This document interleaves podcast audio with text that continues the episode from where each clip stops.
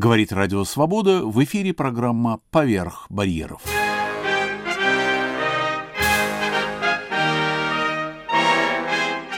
В эфире новый выпуск программы «Алфавит инакомыслия». У микрофона Андрей Гаврилов и Иван Толстой. Некрасов. Виктор Платонович Некрасов.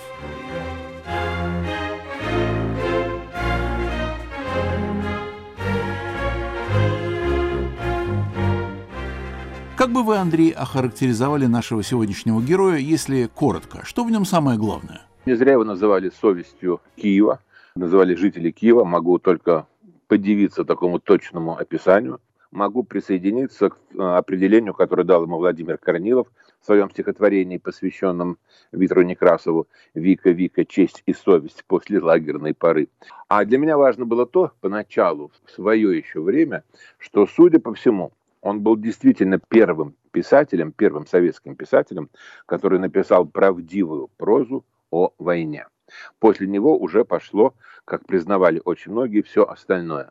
Он был советским военным вариантом гоголевской шинели, из которой потом вышли вот такие замечательные писатели, некоторые из которых, кстати, были нашими героями, героями наших программ. Вот что такое для меня был прежде всего Виктор Некрасов. Позже я узнал про Бабий Яр и все, что связано с Виктором Некрасовым и Бабим Яром. Позже я узнал о его диссидентской деятельности. Самое первое для меня было именно вот это. А расскажите тогда уж в пандан, что называется, когда вы впервые познакомились с этим именем, что прочли первое, когда услышали фамилию? Вы знаете, я увидел большой серый том у родителей на полке. Он назывался «Виктор Некрасов. Избранные произведения». И кто-то из родителей, я не помню уже в какой связи, конечно, вот сказал, что вот о войне. А ведь в то время, когда я начинал читать, но уже начинал читать как мыслящее подростковое существо, война-то у всех была на слуху еще, и все об этом очень много говорили. Были вот те темы, которые обсуждались, некоторые темы шепотом, некоторые темы вслух. И тема войны была одной из таких тем. И мне кто-то из родителей подсунул этот том, сказав, что вот там вот книга такая, вот повесть в окопах Сталинграда. Я очень хорошо помню, что я ее прочел, и ни малейшего впечатления она на меня не произвела по моей молодости, поскольку в силу своей подростковой наивности я полагал, что все и так все знают. Уж если я в свои там неполные 16, 15, 14, а на самом деле, по-моему, даже меньше лет, это читаю, значит, это читали все, и все понимают, что так оно и было. Чего взрослые удивляются. И эту книгу я отложил. Она осталась в памяти, но не более того. А потом, через пару лет, Значит, наверное, все-таки мне было не 12-13, когда я прочел первый раз что-то Виктора Некрасова. Потом вдруг я увидел, что там рядом с этой большой книгой, с этим большим томом, стоит еще маленькая книжка, почти брошюрка Кира Георгиевна. И рисунок на обложке какой-то немножко непривычный для советской издательской практики, просто женский полусилуэт такой. И я ее тоже прочел, и она меня перевернула, эта книга. Я сейчас даже не могу объяснить, почему. Наверное, совпало что-то с подростковыми переживаниями, а может быть, что-то еще. Но эта книга для меня была шоком такой прозы советской я еще, судя по всему, тогда не читал. И после этого я вернулся снова к окопам Сталинграда, уже с другим взглядом, уже с каким-то внутренним ожиданием, которое, к счастью, не обманулось. Вот были мои первые знакомства с прозой Виктора Некрасова. Потом уже пошли рассказы, потом пошли публикации в «Новом мире», потом пошел сам издат, ну и так далее. Мое впечатление о Некрасове было таким. О таких людях говорят молодцом. По существу его жизнь это очень хороший сюжетный роман, и далеко не каждый писатель может похвастаться таким подарком судьбы. Хочется сказать, что жизнь Виктора Платоновича похожа на похождение трех мушкетеров, только он один вобрал в себя судьбы всех трех и добавил еще и Д'Артаньяна. Он любил выпить и поесть, как Портос. Он был влюбчив, как Арамис. Он свято дорожил дружбой, как Атос и был обаятелен и привлекал сердца, как только умел Д'Артаньян. А я впервые о нем услышал по радио, кстати, по радио «Свобода». Или это был «Голос Америки». Нет, возможно, что это была «Свобода», потому что это было на даче, и слышно было довольно хорошо, а там ловилось все на свете. Давайте, пользуясь возможностью, послушаем в авторском чтении маленький фрагмент из повести «В окопах Сталинграда». Читает Виктор Платонович Некрасов, студия, парижская студия «Радио Свобода». С известным трепетом приступаю к чтению своей книги – в окопах Сталинграда, ныне запрещенной в Советском Союзе. Трепещу, потому что написана она 40 лет тому назад молодым 35-летним демобилизованным капитаном. Читает же ее сегодня более чем пожилой ренегат-литератор, изгнанный за пределы своего отечества и лишенный его гражданства. Писалась книга в родном городе Киеве, человеком, к счастью, не знавшим, что такое социалистический реализм. Читается же сегодня и передается по радио из Парижа бывшим членом Союза писателей, французским гражданином, живущим во Франции и путешествующим по всему земному шару вот уж 11 лет. Что такое социалистический реализм, человек этот сейчас хорошо уже знает. Возможно, именно поэтому и покинул он навсегда свой родной Киев. Виктор Некрасов, фрагмент из повести «В окопах Сталинграда. Парижская студия свободы».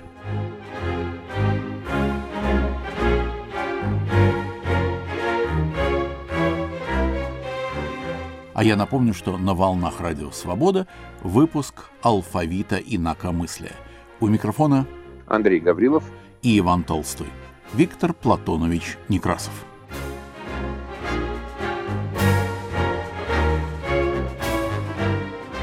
Вы знаете, уже много лет после того, как Виктор Платонович уехал, после того, как он даже уже покинул этот мир.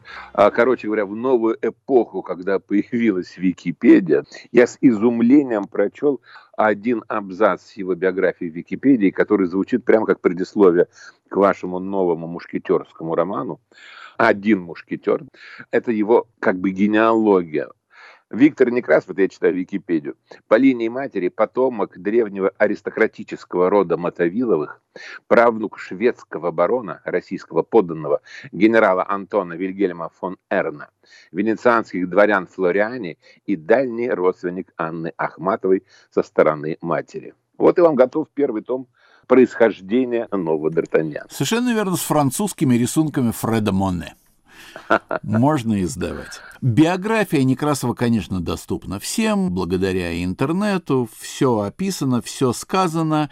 Единственное, что, может быть, чуть-чуть каких-то блесток добавить, каких-то деталей в этот биографический перечень. До войны Виктор Платонович, закончив строительное отделение архитектурного института, подался в театр. Ему очень нравилась сцена с юных лет, и он даже выступал на сцене, играл и пытался ставить небольшие спектакли, и отправился в Москву по наущению своего более удачливого приятеля. Приехал в Москву к Станиславу Станиславскому на просмотр, на прослушивание. И они с приятелем немножко разыграли старика. Константин Сергеевич сидел э, в кресле, откинувшись, и переспросил, «Эм, кто-кто автор пьесы, и они назвали какое-то балтийское имя или скандинавское имя. Станиславский прищурился. «А да-да-да, помню», — сказал он. Имя было абсолютно выдумано.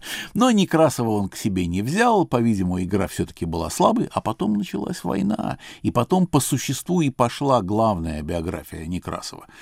На самом деле она укладывается вот в этот военный период с 41 по 44, когда он был уже комиссован, когда он был ранен, и закончились его участие в боевых действиях. И все из этой войны в результате росло, так что даже его пасынок, приемный сын Виктор Кондрев, написавший очень интересную его биографию в новейшие времена, она вышла в Москве и называется «Все на свете, кроме шила и гвоздя». Это, так сказать, краткая часть одного неприличного девиза, который исповедовал Виктор Платонович и даже свой герб нарисовал с этим девизом. Так вот, даже его пасынок и то отмахивался от постоянно навязчивых рассказов о войне Виктора Платоновича. По существу это была такая вот знаете, красный гигант, как называются гигантские звезды, которые притягивают к себе все вот это вот военная эпопея его. По существу она держала его в цепких когтях, и вся мораль, все жизненные установки, вся этика, вся дружба Некрасова, все-все возводилось к этому красному гиганту, или красно-коричневому гиганту, может быть, надо было бы сказать, под названием Великая Отечественная война или Вторая мировая война. Все туда уходило, и, конечно же, судьба отметила Некрасова как верного рыцаря служителя этой памяти страшной трагедии. И в 1946 году, когда вышла его повесть в окопах Сталинграда. Это, кстати, редакторское название. Авторское было гораздо более бледное. В окопах Сталинграда были в 1947 году отмечены Сталинской премией. И с тех пор Некрасов стал классиком. Его в обязательном порядке издавали все советские издательства. Он был переведен на десятки мировых языков. Его экранизировали, фильм «Солдаты» середины 50-х годов. Он писал для него сценарий. Стал одним из самых знаменитых и одним из самых молодых советских писателей, и, в общем, так благополучно катилась его жизнь. И даже, прошу прощения, вас перебью, и даже легендарные кукрыниксы посвятили ему благожелательную карикатуру, где было написано что-то вроде, что вот Некрасов вот только появился и уже как катается. Была изображена фигура подростка, у которого под мышкой была книга в окопах Сталинграда на коньках. Это вот в чем-то было высшее признание на самом деле. Но вы знаете, я с вами не соглашусь. А почему вы считаете, что название Сталинград, как вы сказали, более бледное? По-моему, нет. Я настолько с вами не соглашусь, что даже готов привести в качестве примера собранный автором том своих произведений, изданный в посеве, который по его воле называется «Сталинград». Он не стал уже менять вошедшее в обиход, чуть не сказал в классический обиход, название повести «В окопах Сталинграда» на первоначальное, но книгу он, тем не менее, назвал «Сталинград». И мне представляется, что название «Сталинград» намного глубже и точнее. В окопах Сталинграда это значит есть окопы, а есть что-то другое. И вот такая многогранная наша жизнь во время войны – в этом есть немножечко такое ля-ля для меня. Может быть, вы по-другому на это смотрите, но мне представляется, что если бы мы с самого начала знали эту повесть под названием «Сталинград», емкое, краткое, жесткое название, то, может быть, и отношение к этой повести у нас было бы чуть-чуть другим. Может быть, мы смотрели на это не просто как на страничку в истории города, а как на судьбу и историю самого этого города на берегах Волги. Возможно, что вы правы, но, так сказать, с моего ракурса, с моей колокольни название «Сталинград» более эпично. Это для какой-то более серьезной, может быть, книги для Льва Толстого или, я не знаю, для Василия Гроссмана. Все-таки именно по характеру своего дарования художественного Виктор Некрасов — это человек повести, даже рассказа длинного. Это человек короткой фразы, бытового эпизода, маленькой зарисовки, неспешного размышления, так себе в усике, покуривания — а Сталинград все-таки претендует на что-то широкоплечие. Мне так кажется. Но это стилистические особенности моего представления. Это не имеет значения. Да, конечно, вы совершенно правы. Виктор Некрасов выразил свое отношение к этой проблеме, назвав книгу «Сталинград». В нее, правда, входит не только повесть в окопах Сталинграда, но и другие материалы, и тем не менее это авторская воля. И вы знаете, наверное, чтобы не нарушать уж историческую правду, надо назвать, что рабочее название до того, как книга была представлена издателем советским, рабочее название рукописи было «На краю земли» что, конечно, тоже по-другому заставляет взглянуть на текст этой повести, но это так, просто, просто маленькая сноска. Да-да, хорошо, что вы напомнили, я именно это название имел в виду и обозвал его бледным. Может быть, оно и не бледное, но с моей точки зрения оно не выигрышное. А в окопах Сталинграда а хорошо ведь звучит. В окопах Сталинграда. Все понятно. Сразу, когда, где место человека. Не в штабе в теплом с водкой, а в окопе Сталинграда. По-моему, отличное совершенно название.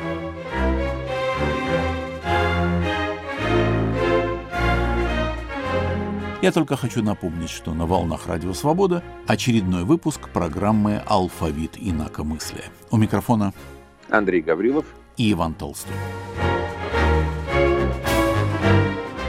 Андрей, на чем Виктор Некрасов, так сказать, сломался? Сломался с точки зрения советской пропаганды? Ну, я думаю, он сломался в силу миллиона разных причин, о которых можно говорить очень долго, он был человеком абсолютного собственного достоинства, с моей точки зрения. И когда он столкнулся с тем, что то, что ему казалось абсолютной истиной, дважды два – четыре, абсолютно естественным, но при этом вдруг стало замалчиваться, каким-то образом скрываться официальной пропагандой, он не мог промолчать. Вот и все. Когда началась история вокруг Бабьего Яра, когда выяснилось, что власти не допускают мысли о том, что Бабий Яр может быть символом Холокоста, как мы теперь говорим, по-моему, тогда еще не было в обиходе это слово, но власти не допускают, что Бабий Яр стал символом уничтожения евреев, у меня ощущение такое из всего, что я читал про Некрасова, что первым его движением было недоумение. Как так? Но это же так, это же правда. Значит, нужно, раз ее замалчивают, за эту правду выступить. А потом уже получилось, что за эту правду надо бороться. И вот так, с моей точки зрения, и случился перелом Виктора Некрасова. Как вам кажется, с этой или статьи пошли дальнейшие гонения и топанье на Виктора Платоновича? Со статьи, кстати, опубликованной в литературной газете 10 октября 1959 года, статья называлась «Почему это не сделано?» о том, что овраг Бабий Яр собираются засыпать и устроить там какой-то вообще стадион, засыпать овраг он был глубиной 30 метров, и на месте величайшей трагедии, писал Некрасов, резвиться и играть в футбол. Что власти поставили вот эту вот галочку против его имени, а это было на несколько лет раньше стихотворение Евтушенко, правда? То есть Виктор Платонович в этом смысле был пионером, он был первым. Это был 59 год. Да-да. А статья была 10 октября 59 года. Совершенно верно. То есть когда еще даже понятие инакомыслия, наверное, только зарождалось где-то в глубинных сознаниях многих людей. Как можно было выступить против политики властей? Совершенно верно. А через несколько лет, когда Некрасов вернулся из Америки и написал свой очерк по обе стороны океана, где всего лишь невинно, с мягкой публицистичностью сравнивал американскую жизнь с ее заботами и советскую жизнь с ее кондовыми жестяными заботами, когда он всего лишь проводил вот это вот мягкое сравнение, не тыча пальцем в глаз, обходя острые углы, то на него обрушился сам Никита Сергеевич Хрущев. И вот тут пошло и поехало. Да, его еще печатали. Почти 10 лет после этого печатали. Выходили его книги, и все вроде было в порядке. Но уже тогда были поставлены вопросы, сомневающиеся в правомочности его состояния в коммунистической партии и в писательском союзе и так далее, и так далее. То есть с этого времени все накатилось. Я хочу напомнить несколько вех правозащитной, диссидентской деятельности, гражданской активности и гонений на Виктора Платоновича. В 1966 году он подписал письмо 25 деятелей советской культуры и науки Брежневу против попыток реабилитации Сталина и затем ряд коллективных писем подписал против статьи 190 Уголовного кодекса, против судебных расправ над активистами Украины и Москвы, против заключения героев, вышедших в 1968 году на Красную площадь, участвовал в днях скорби по погибшим в Бабьем Яре в 1966-м, подвергался обыскам с конфискацией сам издата, исключению из партии и проработкам в печати. Он отправился в эмиграцию 12 сентября 1974 года, покинул Советский Союз вместе с женой, и позднее к нему присоединился его пасынок Виктор Кондарев со своей женой. И уже в наши времена, как я успел упомянуть, Виктор Кондарев написал большую, интереснейшую книгу, полную фотографий и уникальных фактов, книгу одновременно и биографическую о Викторе Платоновиче, и мемуарную – все на свете, кроме шила и гвоздя. Но мимо одного документа, мне кажется, что пройти совершенно невозможно. Незадолго до своей миграции, после обысков, после того, как Некрасову стало понятно его судьба, и он для себя принял тяжелейшее решение эмигрировать, он написал открытое письмо. Это письмо подписано 5 марта 1974 года, и буквально через несколько дней после этого оно передавалось на волнах радио «Свободы». Я позволю себе небольшую цитату из этого письма, которое все, кажется, и объясняет его позиции. «Несколько дней тому назад, — писал Некрасов, — я проводил во Францию Владимира Максимова, хорошего писателя и человека нелегкой судьбы. А до этого проводил большого своего друга, поэта Коржавина. А до него Андрея Синявского. Уезжали композитор Андрей Волконский, кинорежиссер Михаил Калик, математик Александр Есенин-Вольпин и многие другие — Писатели, художники, поэты, просто друзья. А Солженицына выдворили. Слово-то какое нашли. Удали его, например, нет. Словно барина работника со двора прогнал. Уехали, уезжают, уедут. Поневоле задумываешься. Почему? Почему уезжают умные, талантливые, серьезные люди? Люди, которым не просто было принять такое решение. люди, которые любят свою родину, и ох, как будут тосковать по ней. Почему это происходит? Задумываешься и невольно, подводя какие-то итоги, задумываешься и о своей судьбе. И хотя судьба эта твоя, а не чья-либо другая, это все же судьба человека, родившегося в России, всю или почти всю свою жизнь, прожившего в ней, учившегося, работавшего, воевавшего за нее, и не на самом легком участке, имевшего три дырки в теле от немецких осколков и пуль. Таких много, тысячи, десятки тысяч, и я один из них. Почему же, подводя на 63-м году своей жизни эти самые итоги, я испытываю чувство непроходящей горечи? И дальше это письмо достаточно длинное, заканчивается оно такими словами. А что касается баррикад, я на баррикадах никогда не сражался, но в окопах и очень мелких, неполного профиля, сидел и довольно долго. Я сражался за свою страну, за народ, за неизвестного мне мальчика Витю. Я надеялся, что Витя станет музыкантом, поэтом или просто человеком. Но не за то я сражался, чтобы этот выросший мальчик пришел ко мне с ордером, рылся в архивах, обыскивал приходящих и учил меня патриотизму на свой лад. Виктор Некрасов. Москва. 5 марта 1974 года. Да, это письмо. Я помню, оно ходило в сам издате, очевидно, после того, как было прочитано на «Свободе». Это была такая серьезная пощечина властям. И, кстати, никого не хочу ни в кого бросить камень из современников, коллег Виктора Некрасова, но от некоторых других открытых писем оно отличалось как бы так сказать, увесистостью фронтовика. Как вы видите, в этом э, письме нет криков, нет раздирания тельняшки на груди. Это не значит, что это было в других. Еще раз подчеркиваю, ни в коем случае.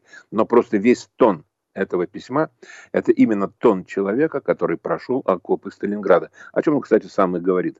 Я помню, это письмо производило очень тяжелое впечатление тяжелое именно потому, что вдруг ты понимал, или, может быть, я понимал по молодости лет, мне вдруг открывались глаза, что уезжают не просто представители интеллигенции, блистательные, типа тех, кого он перечисляет в своем письме, а уезжают люди, которые готовы были, извините ради бога за пафос, но умереть за свою страну. И эта страна их выталкивает. Я помню, меня это очень поразило. Хотя, конечно, все факты мне были к тому времени уже известны. В нашу задачу, в наш жанр нашего алфавита инакомыслия, Андрей, не входит ведь описание эмигрантской части жизни, судьбы, творчества наших героев. Виктор Платонович прожил на Западе 13 лет, прожил в Париже, прожил счастливые, в общем, годы, хотя и очень тосковал, и печалился, и иронически относился и к своей судьбе, и к судьбе своих друзей, понимая, что такое ностальгия, понимая, где его главные друзья, понимая, где его главный читатель, и, конечно же, осознавал, что другого пути быть не могло, он сделал свой нравственный, этический выбор, он был окружен такими же, как он, друзьями. И надо сказать, что удивительное дело, смотришь вот страницы его парижской, изгнаннической биографии, и поразительно, сколько людей осмеливались встретиться с ним в Париже, с ним, изгнанником, выступавшим на этом американском кошмарном радио «Свобода», а они не боялись. И Юрий Трифонов, и супруги Лунгины, с которыми ведь он было разошелся после того, как стало известно, что он отбывает в эмиграцию, что у него идут обыски, и конфисковали его архив и так далее. Они на одно время отшатнулись от него, просили даже не появляться у них в квартире, это было, конечно, временное такое расхождение между ними. Потом я видел фотографии Лунгины с Некрасовым в Париже за столиком в кафе, улыбающиеся, счастливые. Дружба оказалась сильнее всяких невзгод и так далее. С ним виделись многие отечественные командировочные, командированные, и не боялись Некрасова. Может быть, вот эта чистота натуры, вот эта вот притягательность, вот это, как вы правильно сказали, вес фронтовика, который стоял, вес настоящести этого человека. Вот это, может быть, побеждало. Побеждало страх, побеждало политическую, идеологическую робость некоторых людей. Иван, простите, ради бога, я вас очередной раз перебью. Среди людей, которые в Париже встречались Виктором Некрасовым, несмотря на официальные все существовавшие в то время запреты, был и Булат Шалыч Акуджава. И я бы очень хотел, чтобы мы дали возможность нашим слушателям услышать стихотворение в авторском чтении Булата Акуджавы, которое он посвятил Виктору Некрасову. Париж для того, чтоб ходить по нему, глазеть на него, изумляться – грозящему бездной концу своему, не верить и жить, не бояться. Он благоуханием так умощен, таким он мне весь достается, как будто я понят уже и прощен, и праздновать лишь остается. Париж для того, чтоб, забыв хоть на час, борение крови и классов, Войти мимоходом в кафе Монпарнас, Где ждет меня Вика Некрасов. Это было стихотворение Булата Акуджавы, посвященное Виктору Некрасову.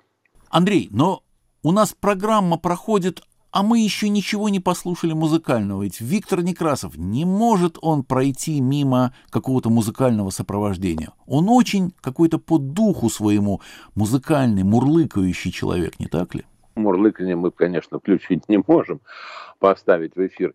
Я, честно говоря, не очень знаю много о музыкальных пристрастиях и вкусах Виктора Платоновича, но я знаю, например, что он очень дружил и высоко ценил творчество нашего постоянного автора и уже в чем-то даже соавтор, нашего постоянного героя и в чем-то даже соавтора некоторых программ Александра Галича. Они были знакомы еще до эмиграции, они были знакомы в эмиграции. И Виктор Некрасов, которому вот здесь непонятная история, то ли посвящена ему одна песня Галича «Уезжайте, уезжайте», то ли это ошибка и серьезные исследователи говорят, что она посвящена другому человеку, поэтому мы пока ее трогать не будем. Но мы знаем, что Виктор Некрасов очень высоко ценил, может быть, как фронтовик, может быть, даже, наверное, как фронтовик больше, чем кто-нибудь другой, он ценил песню, которая называется «Ошибка», которая в народе ходит под названием «Мы похоронены где-то под Нарвой». Песня достаточно длинная, но я думаю, мы можем поставить хотя бы фрагмент из нее. Мы похоронены где-то под Нарвой, под Нарвой, под Нарвой. Мы похоронены где-то под Нарвой, мы были и нет. Так и лежим, как шагали попарно, попарно попарно, попарно. Так лежим, как шагали попарно, И общий привет, И не тревожит ни враг, ни побудка, Побудка, побудка. И не тревожит ни враг, ни побудка Померзших ребят. Только однажды мы слышим, как будто, как будто, как будто. Только однажды мы слышим, как будто вновь трубы трубят. Это был фрагмент песни Александра Галича «Ошибка. Мы похоронены где-то под Нарвой», которая так нравилась нашему герою Виктору Некрасову. Но так получилось, что мы записываем нашу программу в третью годовщину кончины Александра Немеца, человека, который создал замечательный сайт в интернете, кому интересно, некрасов, дефис, виктор.ком. И на этом мы заканчиваем очередной выпуск «Алфавита инакомыслия». Режиссер Наталья Аркадьева и мы с Андреем Гавриловым прощаемся с вами. Всего доброго. До свидания.